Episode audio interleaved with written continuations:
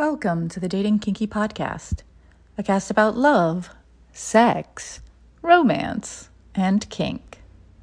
A very happy day to you. It's Monday when I'm recording this, although it'll be Tuesday before you hear it. But I love Mondays. I feel like Mondays are the fresh start of every week, like a New Year's Day every seven days.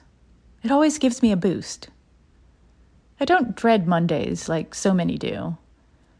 I love what I do, and I love the people I meet while doing it. You're awesome, and you're why I do what I do. Today's topic is about feelings and how they are so often twisted into something they're not. Don't feel bad for feeling.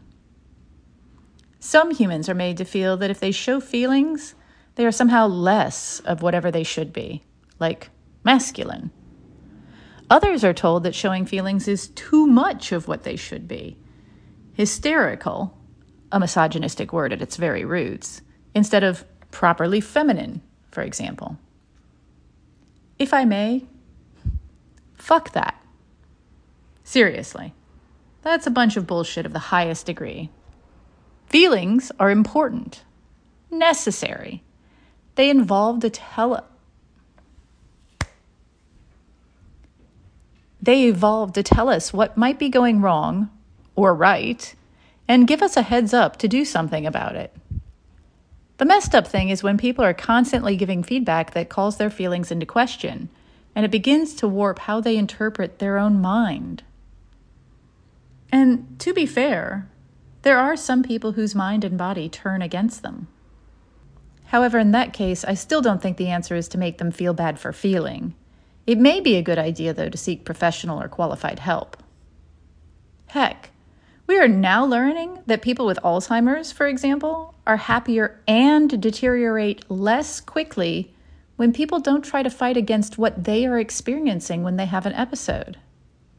It's important to validate and listen to people when they are feeling, even when you don't understand or think they are wrong or overreacting just as you would probably also like to be validated and heard when you have your own feelings. And just as important, validate yourself for having feelings, for feeling the things. And thank your mind and body for looking out for you, even when you don't intend to act on those warnings. Don't feel bad for feeling. Thank you for joining me today. If you loved this episode, please share it with others who would enjoy it. And please do join me at datingkinky.com. It's built by Kinksters for Kinksters, poly, queer, trans folk, and anyone not quite vanilla. And it's free. Find me on FetLife as Nookie Notes, and on Twitter, Pinterest, YouTube, Facebook, and Medium as Dating Kinky. We are on Instagram as Dating Kinky Official, all one word.